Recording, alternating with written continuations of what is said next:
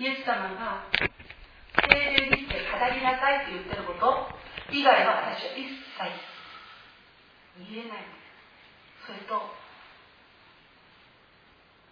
聖書を見て何か説明しようとするとね口が灯る。おぼおぼおぼおぼって言いますなぜかというと私が余計なこと言うから。だから私はどっかに行く時も必ずすることは1個しかない。んです主をどうすればいいんですか？で時々はですね現地に来るまで何にもくださらない時もある、新潟の黒リサイチ行った時にことあったことなんですけど黒リのね佐藤先生がねたまげてました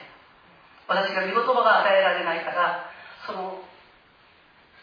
教会の中でね私寝そべったんですよああ主ようもう違うのが来てるのに見事が何にも与えられてない。どうしようどうしようって。それでもうあとはもうあれもう恥ずかしいも何もないんです。違うのが来てる生徒たちが来てる。私は見事が伝え伝えなきゃいけないので見事は何も与えられていない。だから一数から私下に降りてきました。そんで下でもう入りずる気持ちで、ああ、イエス様、もうどうするんですか私、賛美だけしてから帰る。それしかないんですねって。それでもがいていたら、イエス様が、君は君が伝えようとするな。私の民だよ。私が養う。切った一人一人に、ね、必要な食卓は私が用意してる。君は運ぶだけでいいんだよ。なのに何をひねろうとしてる。何を美味しいものを足そうとしてる。君立たなくてよろしい。君のまずい。だから早く悔い改めました。だからその時私がしたのは両手両足でバラバラにしてああいいって新たになって。イエス様に言っても焼いてもあなたです。恥をかいてもそれもあなた。だからこれからは私は可愛い系じゃなくキリストが生かす死者としてここに立つ。だからここで私が子守になったらイエス様あなたが子守ここで私が輝いたらイエス様の光。ということで心を下ろしたらピョートがポンとそれでその見言葉でねすっごく恵みを受けてその日はね主がね何をしたかっつったらね不思議なことをなさって一人一人にね自分の信仰を告白しなさいびっくりしました。初めて。ですそしたら日本の方ってイエス様信じても自分がどのようにイエス様に出会って恵みを受けたかっていうのをあんまり言いたがらない。だけど精霊がねそこをスッと束ねてるから一人一人が自分はこういうイエス様が大好き。私はこうやってイエス様に出会った。私はこういうふうに癒された。こういうふうに主人が変えられた。一個一個全部証ししたんです。そしたらそこにいる人みんなめってんだもうみんなですごく恵まれたんです主は何を今望んでいるか。生かしてくださいって言ってる信仰。その信仰を主はすっごく今望んでおられるんですけど。そんなね大したことしながらね生かしてくださいって私たち思ってるからその道がすごく険しく思うのね。そうじゃない。主が私たちに行けって言ってるのは普通に行けって言ってるんですよ。100メートルね、7秒で走っていけって言ってんじゃない。あなたの幅で普通に行けって言ってるんです。人がみんな今この時間テレビにもいたり、まだそれぞれのこうね、いろんな生活があるから、その生活の過程と向き合ったり、さまざまなことをしながら自分の時間を今過ごしています。地上には今60億の人が、まあ、ざっと積もっても生きているんですけれど。この地球地をね中から今この9時15分前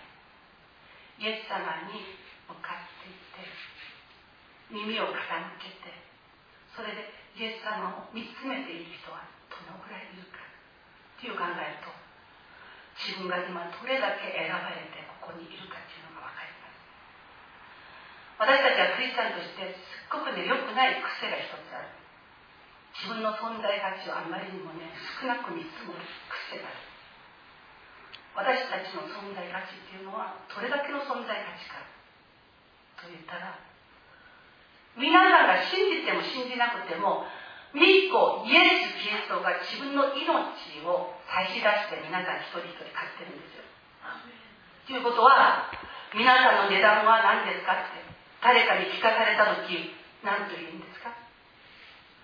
あなたの値段は何ですかって聞かれた時に、自分が信じても信じなくても、私の値段はイエス・キリストなんです。いいですか？私の値段はイエス・キリストなんです。いつも自分が自分に言い聞かすべきこと。私の値段はイエス・キリストなんです。ここにものすごい奥義がキリストが私を飼ってくださったこの値段の中にはいろんなものが含まれている。あなたの値段は何ですか？キリストです。そのキリストが私を買い取ってくださったこと。あのねキリストってねすごい下手な商売になぜか分かります？命で死を買ったんですよ。それでご自身の富で貧乏を買ったの。そんでご自身の痛み。ね？それをもって私たちの病気をや買ってくださったんです。だからキリストが私たちを買い取ってくださったこの計り知れない値段。これを皆さんがよく知らないと自分自身の値段も低く見積もってしまう。低く見積もってしまうとどういうことになるかって言ったら小さな子供ね、えーと、幼稚園ぐらいの子供にお父さんがすっごい金持ちのお父さんがいる。そのねそのお父さんすごく金持ちなんです。ある時その子供にある大人が来て「君のお父さんって何?」って言ったら「社長だよ」って言って「社長?」って言ったんです子供お父さん社長って言われてるからあ社長なんだと思って。そしたらその大人が「え？本当君のお父さん本当社長なの?」って言うんですようん僕のお父さん社長だよいやそれ君社長じゃなく社長じゃないの子供はね頭の中派手な派手な派手なってなっちゃうんですよ。結婚マークがバンバンあれ？社長社長って何が違うの？社長だと思ったのに片方の人が来てね？社長って言っちゃったからあ社長社長ってなんだ？それでどんどんどんどんお父さんの値を下げていってお父さんがね貧乏人まで行ってしまうことがあるのそうすると子供何するかって言ったらあんたのお父さん貧乏人でどうしようもないやつだよって言ったら子供はもう抵抗できないから何しようかって「いやー!」って泣くんです泣いてそれでお父さんが来た時に「お父さんお父さんお父さんは小じなの?」いやお父さんは社長だよいやおじさんが言ったよ小じきって。こうやっていつも騙されてるのが私たちなんですサタンはいつもね私たちが本当はここまでの身分なのにいつもサタンは私たちの意識の中に君はここだよここだよここだよって言ってる。でもここに騙されてはいけない。私の値段はいつも自分に言い聞かすんです。人が言ってくれてもくれなくても関係ない。自分が自分に言うべきこと。私は私の値段はイエス・キリストだ。だから自分が私の値段はイエス・キリストだよ。って言ってる人は何が起きるかって言ったら聖なる尊厳っていうのがよみがえります。尊厳がよみがえるとどうなるかって言ったら王子は小じきがやることはしないの。ね？尊厳がよみがえって自分がね意識がね？キリストの値段であるということが分かると尊厳がよみがえるから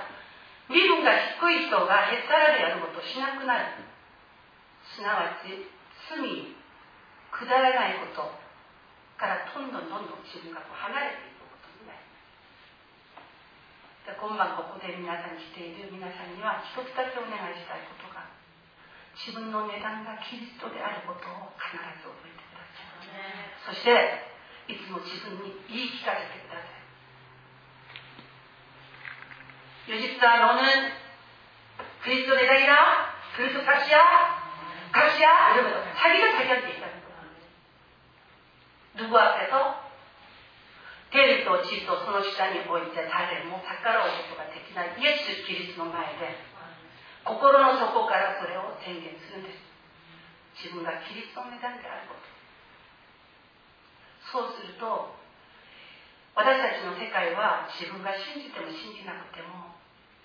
闇と光の世界に真っ暗に分かれる自分がキリストの値段であることを知らない人はいつも闇から引っ張れる。君はキリストの値段でもない明るくもない君は薄暗い。だからこっちをおいでこっちをおいですぐ引っ張られるんですけれど自分がキリストの値段であることをどんどんどんどん宣言すると何が起きるかと言ったらキリストは誰に勝ったんですか？闇の全ての力に勝ったんです。だから私がキリストの値段になってしまうと闇が私のこと嫌いになる。そうすると今まで私をつまみ食いしてた闇が。ね？不健康でつまみ食いして、ね、財産をつまみ食いして、人関係をつまみ食いして、いろんなのつまみ食い、つまみ食い。されたんだけど、自分がキリストの値段であることをはっきりと自分の意識の中で宣言して、その中に立っていると、一番嫌いな苦手な名前、キリストの値段を持っているから、闇が私のこと嫌いになる。そうするとどうなる？か。今までいろいろと起きてた災い、っていうのがとにかく起きなくなるキリストの値段に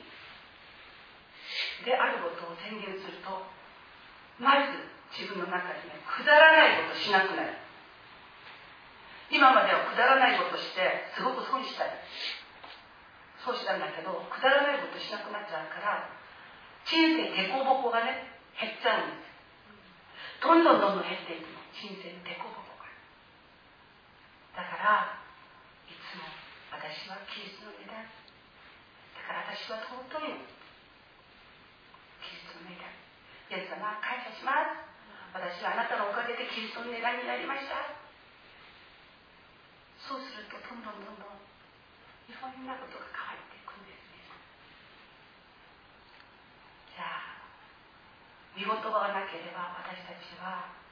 えっ、ー、とね藁で作られた家みたいなものです。だから雨降ってもザラザラザラ。全部入ってしまう。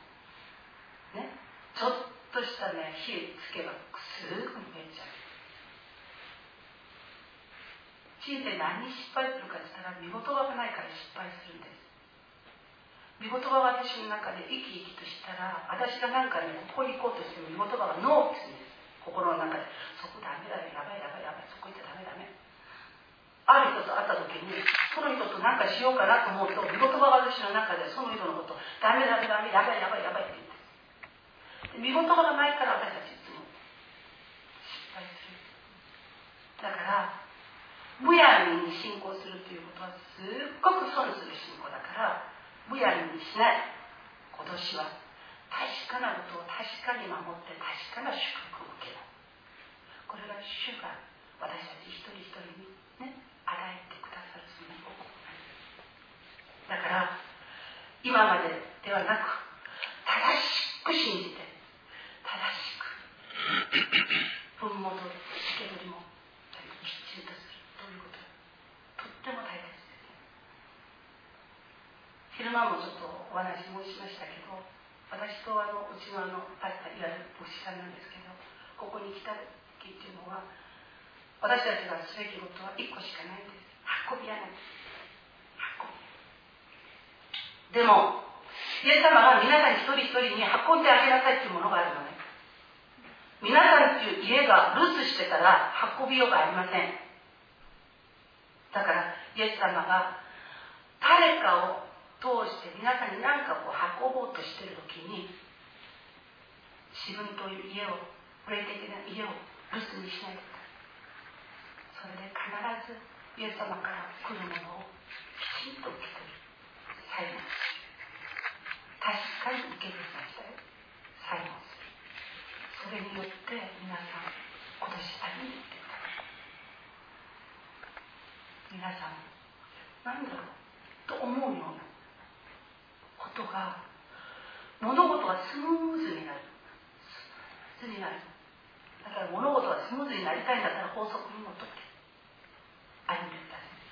法則っていうのはたくさん祈ることも必要でしょう。たくさん賛美することも必要でしょう。でも何拠に賛美するの何を根拠に祈るの御言葉を根拠に祈って賛美するんです。だから御言葉根拠にしないで祈ったり賛美したりすることはシャドーボクシングするにもう本当にシャドーボクシングしてるようなものだから自分の手だけが使えて相手が見えない。で今日は御言葉を通して私という家の皆さんという家のあの本当に健やかになりたいと思います。まず私たちが同じ信仰を告白するということはもう本当に唯一使徒信条しかありません。使徒信条にて主に私たちの信仰を告白してそれから言葉をいただきたいと思います。我は天地の作り主天皇の父なる神を信ずはその一人を我らの主イエス・キリストを信ず主は精霊によりて宿り乙女マリアより生まれポンデオ・ピラトのもとに苦しみを受け十字架につけられ死にて葬られ読みに下り三日目に死人のうちよりよみがえり天に昇り天皇の父なる神の右に差しまえり賢いより来たりで生ける者と死にたる者と裁きたま我は精霊を信ず聖なる行動の教会。生との交わり、罪の許し、体のよみがえり、とこしえの命を信ず。アーメン。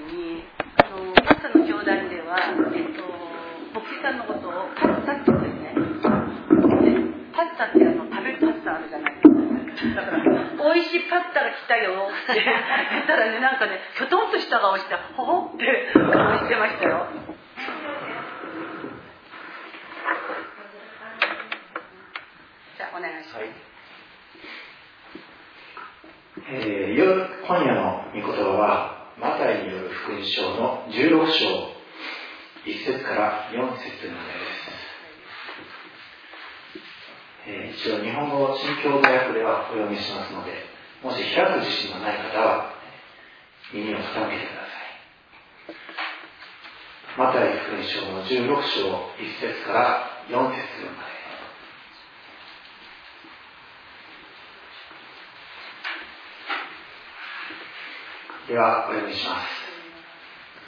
パリサイ派とサドカイ派の人々が来てイエスを試そうとして天からの印を見せてほしいと願った。イエスはお答えになった。あなたたちは夕方には夕焼けだから晴れだと言い朝には朝焼けで雲が低いから今日は嵐だと言う。このように空模様を見分けることは知っているのに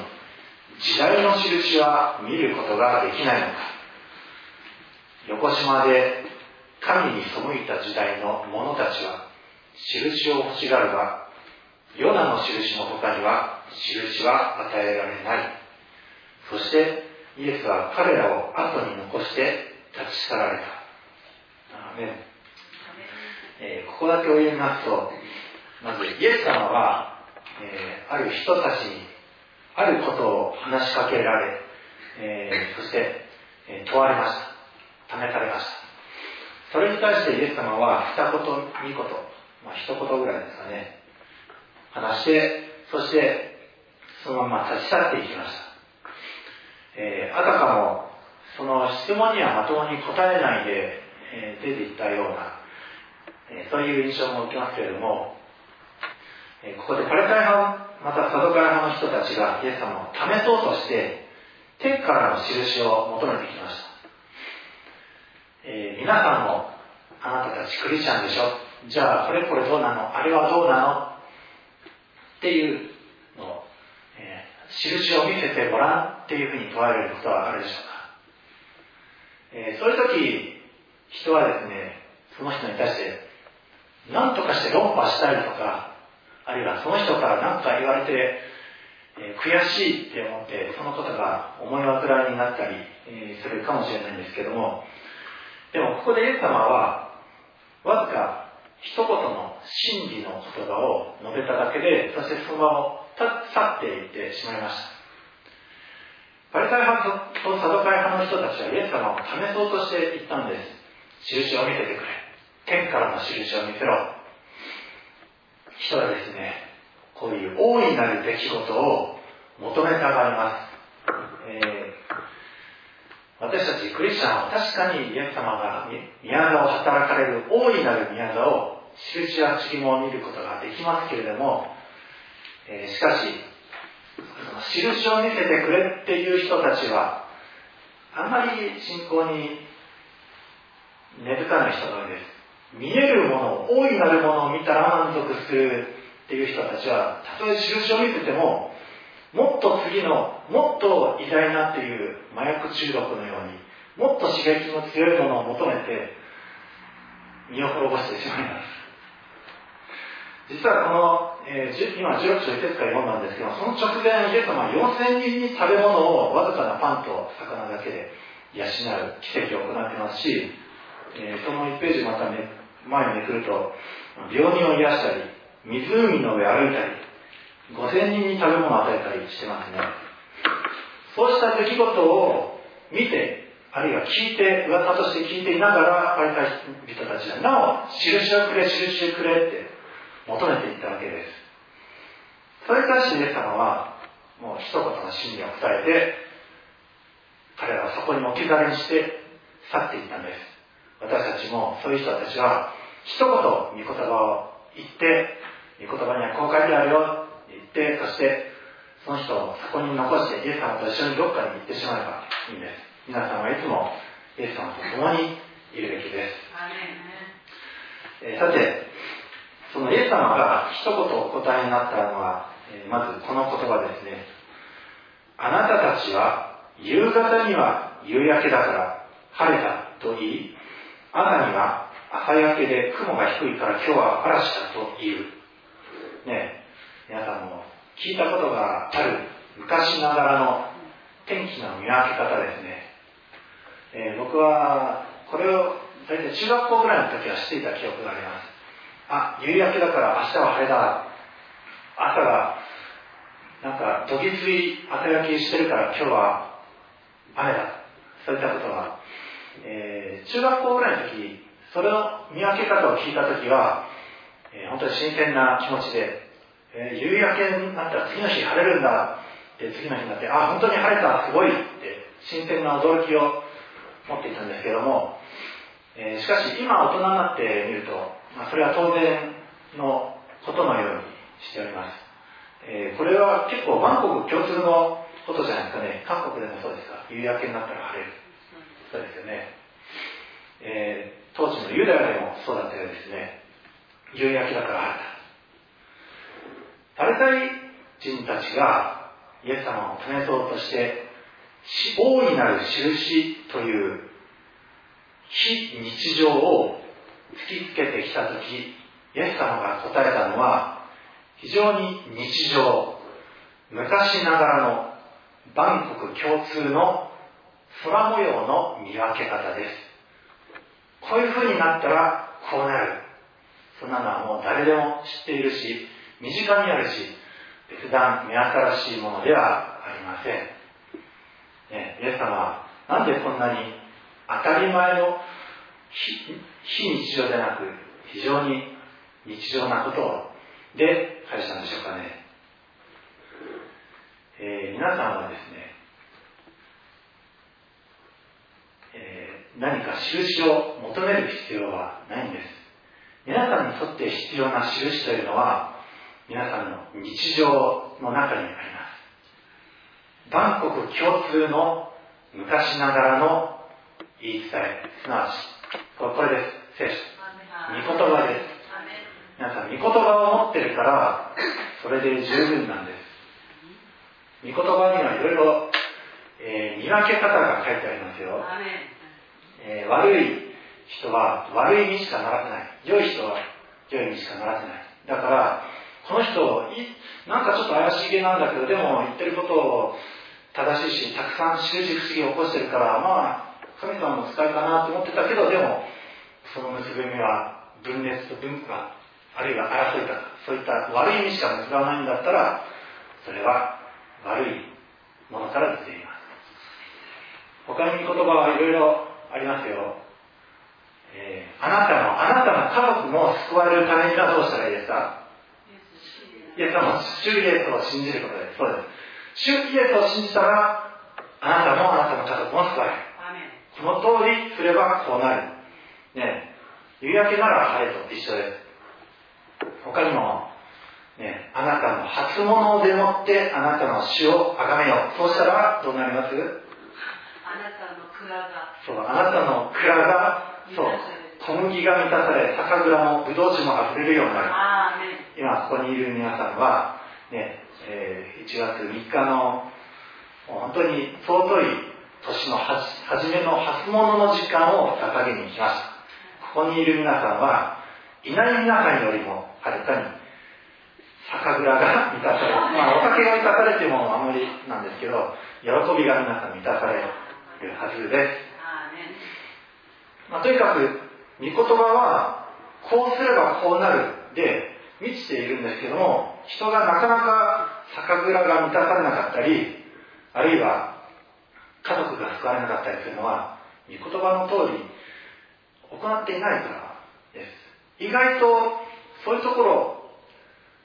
当たり前すぎて逆に行えないむしろ大いなる印を求めたり非日常的なものを求めたり印くれくれくれって言ってそのこうすればこうなるって書いてあることをなかなか守れないのが、えー、人というものですイエス様だからこの非日常に対して日常で切り返したんです昔ながらの真実、御言葉、皆さんのそこにあるよ。だからそれを読んでみなってこと言いたいんです。で、続けてこういうふうに言います。このように空模様を見分けることは知っているのに、時代の印は見ることができないのか。横島で神に背いた時代の者たちは印を欲しがるが、ヨナの印の他には印は与えられない。えー、横島で神に神に背いた時代の者は印を欲しがる。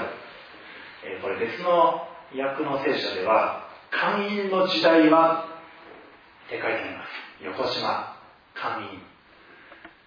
会員っていうのは、えー、どういうんでしょうかね。本来、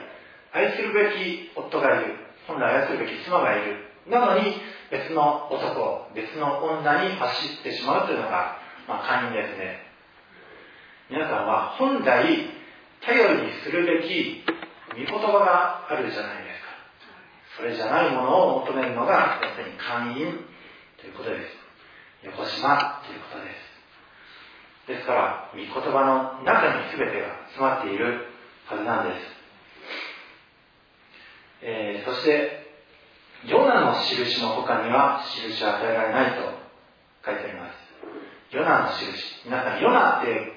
え、ヨナの人、どういう人か、えー、大体こういう人だっていうのは分かる人おりますかヨナといえば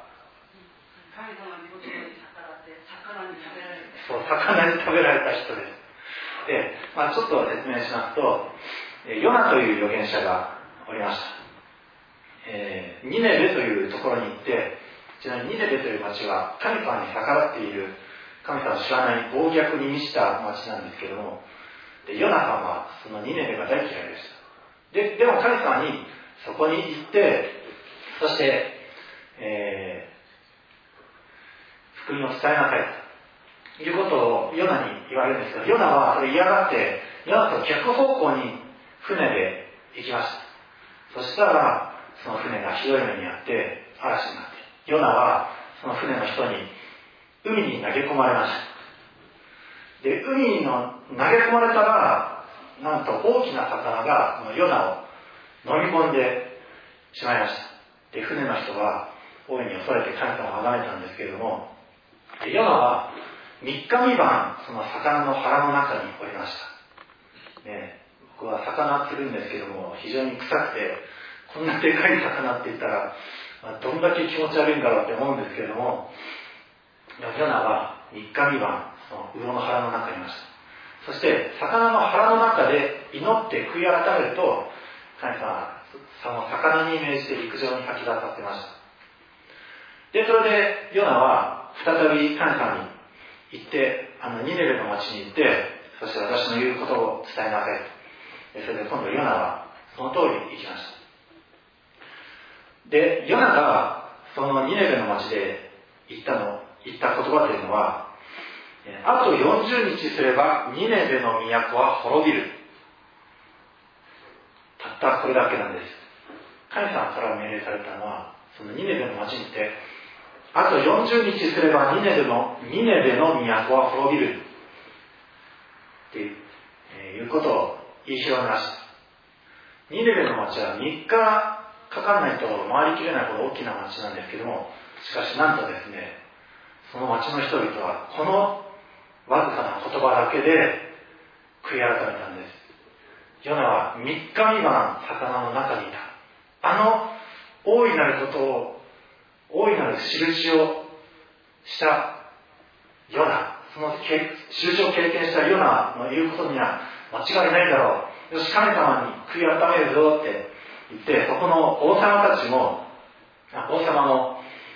それを聞いて悔い改めたんです。どういうふうに悔い改めたか。人も家畜も牛、羊に至るまで何一つ食物を口にしてはならない。人も家畜も荒布をまといひたすら神に祈願せよ。おのおの悪の道から離れ、その手から不法を捨てよ。そうすれば神は思い直されて、激しい怒りを鎮め、我々は滅びを免れるかもしれない。ね、人も家畜もですよ、断食するんです。えー、ここに断食されていた方は何人かいるかと思うんですけども、なんと家畜まで断食を促したんです。しかも家畜まで荒布をまとい、なんでしょうね、うちの教会に、えチワワ、いつも服着てるチワワ飼ってる人いるんですけど、その犬も荒布をまとわせたんでしょうかね。まあちょっとそこまでわからないんですけども、とにかくそうやって悔い改めたんです。そしたら、えー、40日後、そのニネベは滅ぼされずに済んだんです。悔い改めたんです。そしたら、滅ぼされずに済んだんです。えー、家畜もということは、要するに、獣のようなものでも悔い改めれば滅びから免れるんです。悔い改めれば救いを得る。それがたとえどんな獣なような、獣のようなやつでも、悔い改めれば救われるんです。これがヨナの印です。イエス様が示されたのは、ヨナの印。三日三晩、死に下って、そして悔い改めれば救われる。これは何でしょうね。イエス様です。イエス様は三日三晩、地の底に下られました。そして、それを信じる者は、たとえ獣であったとしても、どんな奴でも救われる。ですから、悔い改めです。そして、死と復活を信じることです。さっき使徒信条、えー、ポンティオピラトのもとに苦しみを受け、十字架につけられ、死にて葬られ、黄泉に下り、三日目に死人のうちよりよみがえる。この下りがヨナの印です。三日目に死人の中からよみがえったお方を信じること。それがヨナの印です。イエス様は、たった一言答えたのは、唯一印が起こるのはこのヨナの印だというふうに言われました。皆さんに必要な印は、天を動かすような印もなく、なくまた人々をあっと言わせるようなそういうものでもありません。ヨナの印です。主イエス様が私たちのために十字架で死なれたこと、葬られたこと、そして私たちのために蘇られたこと、それを信じることが皆さんにとって必要十分な印であり、それ以上の印を求めるのは悪い会員の時代だということです。ですから皆さんは日常の中すでに救いは与えられております。示されております。この聖書の中です。聖書はこうなればこうなる。そういう約束の宝庫です。ですから私たちの教会ではですね、よく、えー、礼拝の終わりに御言葉を盾にとって祈ったりしております。えー、っとですね、この3日の大会のうちのどこかに、えー、まあ、そういう紙を用意しましたので、それをいつか皆さんと一緒に分かち合いたいと思いますので、えー、ぜひ皆さん、この、えー、3日のいつにやるかちょっとまだ示されていないので、ぜひ毎日毎晩ここに来て、えー、そして御言葉に触れていただければと思います。えー、皆さんにおきましてはどうか、このすでに与えられている昔ながらの日常的な御言葉に従って歩む皆さんでありますように。イエス様の名前で祝福します。ね、では一言お祈りします。愛する天の神様、私たちにはヨナの印が与えられております。それは、イエス様が私たちのために十字架にかかって死んで葬られ3日目によみがえられたこと。そのイエス様を信じる信仰によって、私たちは悔い改めれば救われるということです。たとえどんな獣のような人間であっても、あの、生涯の終わりの終わりにまで強盗として処刑されたあの強盗でさえも、イエス様、悔い改めてイエス様を信じれば救われたように、主よ私たちはいつもこのイエス様に従って歩み続けることができますように。救いの印はすでにこの御言葉に書かれております。御言葉にとどまっている、そして歩んでいくことができますように、どうか助けてさい。このお祈りを私たちの愛する主、イエス様のお名前によってお祈りいたします。アーメン。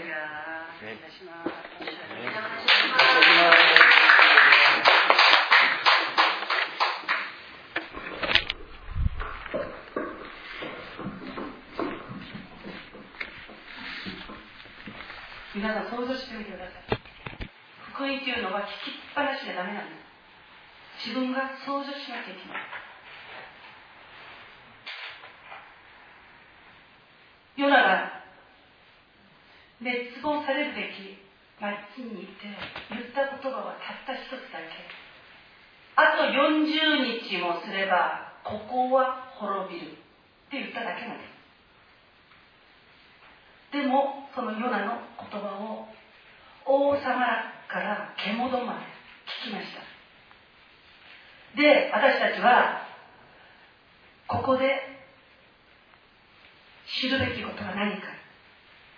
神様がヨナをニヌベに生かす時にむやみにただの人として生かしていないということなんです。神様がヨナをニヌベに生かす時に。ヨナが不従順をしても主は魚の中に入れてヨナを多くの人の目の前で海に投げ込む。そこで魚がトクンと飲む。死んだと思ったのに3日に3日だったら魚が吐き出してくれて陸に上がってそれでヨナがここ40日もすれば滅亡されるよった時に信じたんです。ヨナがただの人で行ってここ40日もすれば滅亡されるよったら殴られて死んだかもしれない。縁起でもないこと言うんじゃないの。ってこれは何言ってるかしたら私たちが不従順でどうしようもない人間でもあるところで悔い改めると不従順だった私たちを大きく用いて主が一つのニヌベというね罪に満ちたところを救いに至らずねそういう働き人にするということなんですだから御言葉を聞くときにいつもそういったストーリーを分かって聞くとすっごくワクワクドキドキありがたい。ですヨナは嫌ですって言ってましたでも彼が嫌ですっても主は全能だから主の意志が働いて海が逆立ち。それで結局はヨナのおかげで海が逆立ったっていうことを分かったからこいつ生かしてはいけない。投げ込みました。投げ込んでドクンと食べられました。この一部全部見てた人がその船で助かった人たちが言ったわけなんですよ。3日の間。こういうやつが行って神に逆らってうちらの船に乗ってうちらの船までもこいつが乗ったから呪い受けたよ。でもあいつ投げ込んだら海が静まったよ。それでああそうかいなそうかいなって。なったところに死んだと思ったあいつよみがえったって。それであと40日もすれば犬で滅亡される滅びされる滅ぼされる。でその人が言った時にその福音というのはものすごく莫大な力がある。どういうことかっていうと逆らった人生を生きても神様によって変えられた人。ね。変えられた人が人の前に立ってそれを宣言する時っていうのはその宣言する言葉が大いに力があるということ。ニヌベの町はヨナが言ったことによって獣に至るまで荒布をまとったということなんですけどこの荒布で皆さん思い出すことありませんか？韓国は今はもう本当にほとんどなくなったかもしれないけど人がなくなると荒布をまとってそれで襲うだから荒布っていうのは聖書ではどういう解釈か知らないけど私の今パッと聞いててこう伝わってくるのはもう本当に自分たちは死んだと思ってお葬儀出してるつもりでもう私は死んでますよってうちの身内は死んでますよってそういうつもりで獣に至るまでそうやって神様の前で自分たちは本当にあなたを恐れてます。ということを表しているんじゃないかなと思います。ここで皆さんがそのままスーッと通っちゃうともう同じ福音なんです。何？皆さんも荒布をまとってください。どうやってまとうか。日常の中で一個だけ自分が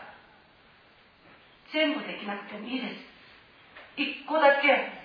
捨てるべきものを捨てて荒布を守ってください。悔い改める時私は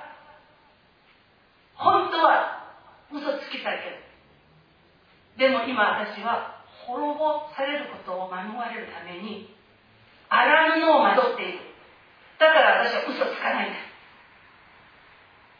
一個惑ってくださいそうすればその惑ったことによって救いが来る。聖書の御言葉は一点一角も間違いなく全部成就します。信じたら成就する。皆さんがアダムを惑ったら救いが来る。どんな救い？皆さんがねいつもね私こうどっか行ってね大あの見事が伝える時すごく伝わってくるのは何が伝わってくるかって言ったらね堅実の物欲し。いそれはすごく欲しいってこう伝わってくるんだけどそれを得るために方法を欲しいっていうのがすごく伝わらない。でも皆さんがそんなに欲しがってもそれ手に入らないっていうことは主の法則に立っていないからです。主の法則のまず第一悔い改めることです。荒布をまとえば不健康な人が罪を捨てて荒布をまとえば健康になる。経済的に困難な人が荒布をまとって悔い改める印を自分の体に表して神と人の前に立つと主はそれを回復してくださる。これが法則なんです。私先してください。そうすれば荒布を着ます。キリストを信じる時にこの正しい法則。この順位にとって皆さんが信じれば今までの信仰生活とは全然違う。ことが優しいだから荒布をまとってから何にも起きなかったら皆さんその時イエス様に言えるじゃないですか。荒布を守ったよ。なんで救い来ないの？でもねまとえば必ず救いは来ます。皆さんに今日の御言葉を通してそのままするとああ今日いいことを聞いたということではなく荒布をまとうことを私は最後皆さんに分かち合いとして今日のこの恵みの投げ合い会は終わりにしたいと思います。祈ります。愛としてのお父様本当に私たちは荒布をまとってそれで大いなるあなたの恐れるべきその日を免れなければなりません。主よ今私たちがまとうべき荒布はどんなものがありますでしょうか。あなたが私たちには教えてください。これが私が惑うべき荒布であることをはっきりと示してくださってそしてその荒布をまとったことによって私の今本当に困難に満ちている滅びに至っている全ての状況から私を救い出してください。聖書にはニノベの人たちが後に先に選ばれた人たちを支配し治める立場に至っていくと書いてあります。それは彼らが荒布を惑って主の前に立た荒布を惑って主の前に立っていれば私たちは主よ。本当にあなたを保証した。父と蜂蜜が流れる地に入ることができます。今日聞いたことを聞き流しということではなく心と思いの中にイエス・キリストの知識をあなたが刻み込んでください。そして本当に自分が惑わなければならない荒布をしてそれを惑って神と人の前で悔い改めてそしてあらゆる恐れるべきその日を免れることができますように。イエスを助けてください。今日もこの大いなる日に素晴らしい恵みを与えてくださったことを感謝します。聞いた御言葉こだまして言っても立ってもいられないくらい主彼らを本当にあなたが包んでそれで幸いなる荒布の窓を恵みの中に導いてくださいこの全ての時を支配してくださった天と地とその下において誰も逆らうことができない主イエス・キリストの皆によって感謝して祈りました。ハレルヤ主を感謝します。じゃあ主に拍手です。は主の言われております。天にますます我らの父よ、願わくは皆をあがめさせたまえ、御国をきらせたまえ、御心の天になるごとく地にもなさせたまえ、我らの日常の糧を今日も与えたまえ、我らに罪を犯す者を我らが許すごとく、我らの罪をも許したまえ、我らを試みに合わせず、悪より救い出したない。国と力と栄とは限りなく何時のものならばないアーメン。でした。